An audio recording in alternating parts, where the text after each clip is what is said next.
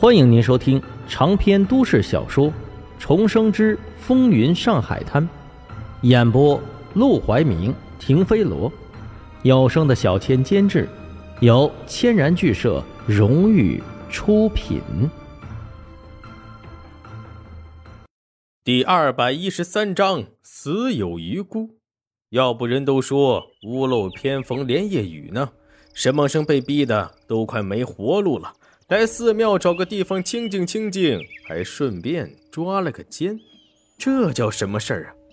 不过说是抓奸，沈梦生却没有起身上前拆穿他们，只是安静的坐在角落里，沉默的看着。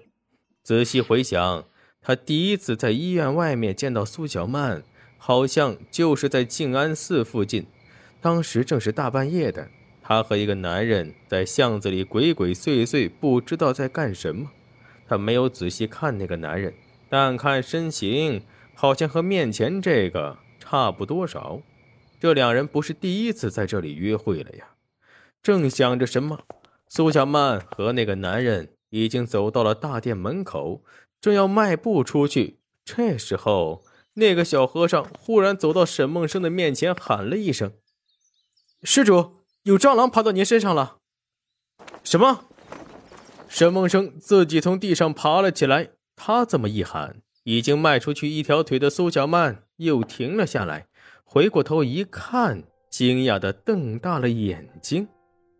沈梦生，你怎么会在这里？沈梦生眼见自己被发现了，不禁恨恨咬牙。我为什么不能在？苏小曼顿时皱起眉头。你跟踪我！操！沈梦生很少说脏话，但自己头顶上还戴着绿帽子呢。苏小曼竟然还倒打一耙，贼喊捉贼，气得他当时就飙了一句国骂。怎么回事？站在苏小曼身边的男人见状，立即走上前来，挡在了苏小曼的面前，皱眉瞪向沈梦生。他是谁？苏小曼迟疑道：“我的一个朋友，又是朋友。”沈梦生笑了，这已经是他第二次不愿意承认自己的身份了。不过也无所谓，反正他都已经给他戴绿帽子了，承不承认还有什么重要的吗？但他还没来得及说什么，苏小曼先有些埋怨的瞪向了沈梦生：“你一直跟踪我。”什么时候过来的？你都看到什么？听到什么了？那男人也一脸紧张的瞪向沈梦生，仿佛他开口说错什么，他就要动手打杀似的。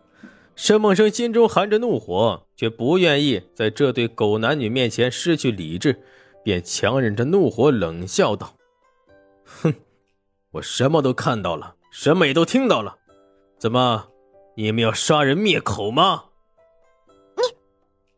哪知道听到这话，苏小曼却是震惊的脸色苍白。你真的听到了？眼见他害怕，沈梦生更是来了劲头，抱起胳膊直接道：“对，一字不差。怎么样？”哪知道他话音刚落，苏小曼还没反应什么，那男人上前忽然抓起他的胳膊就走。苏小曼欲言又止。却又没有阻止，只是匆匆的跟了上去。这男人力气极大，一看就是练过的。沈梦生有心挣扎，却无奈不是人家的对手。当着那么多和尚还有佛像的面动手，自己只会当众丢人。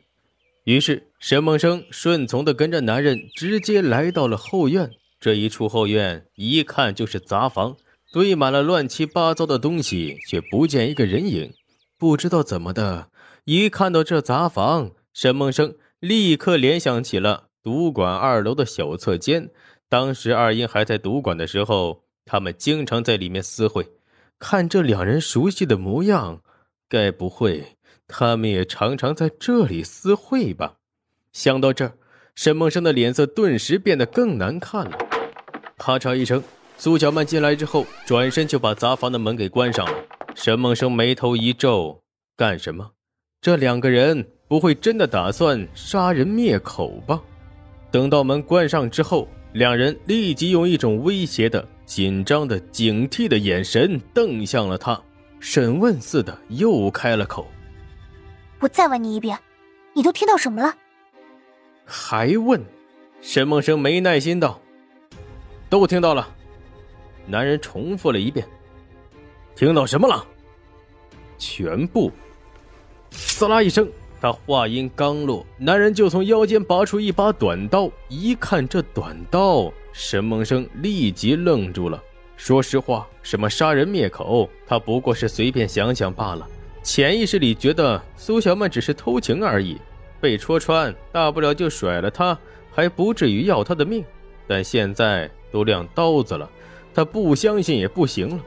他连忙后退，不可思议的。看向了面前的男人，你疯了！男人眼神阴狠，你知道的太多了，非死不可。知道的太多了，不就是他们俩偷情？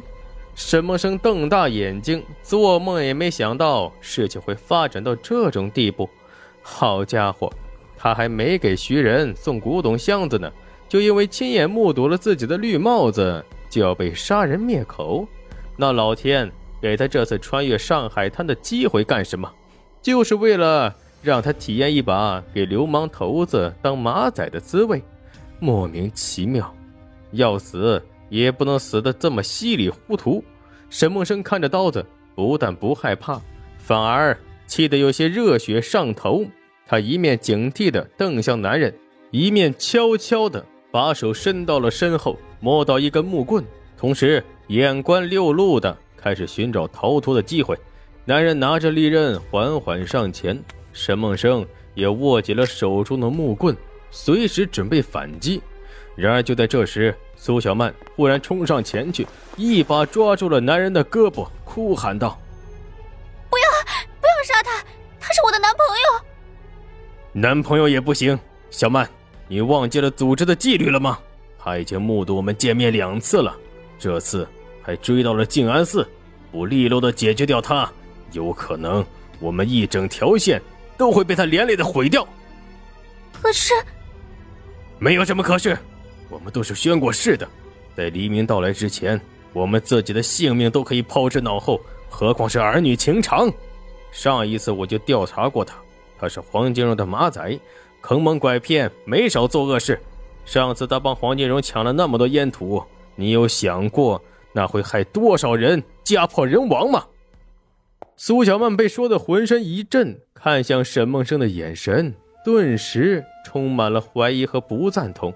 是啊，烟土行业一直都是国内的毒瘤，多少人被烟土害得人不人鬼不鬼，但是沈梦生却助纣为虐，帮助黄金荣从国外进口烟土，倾销给国人，他死有余辜。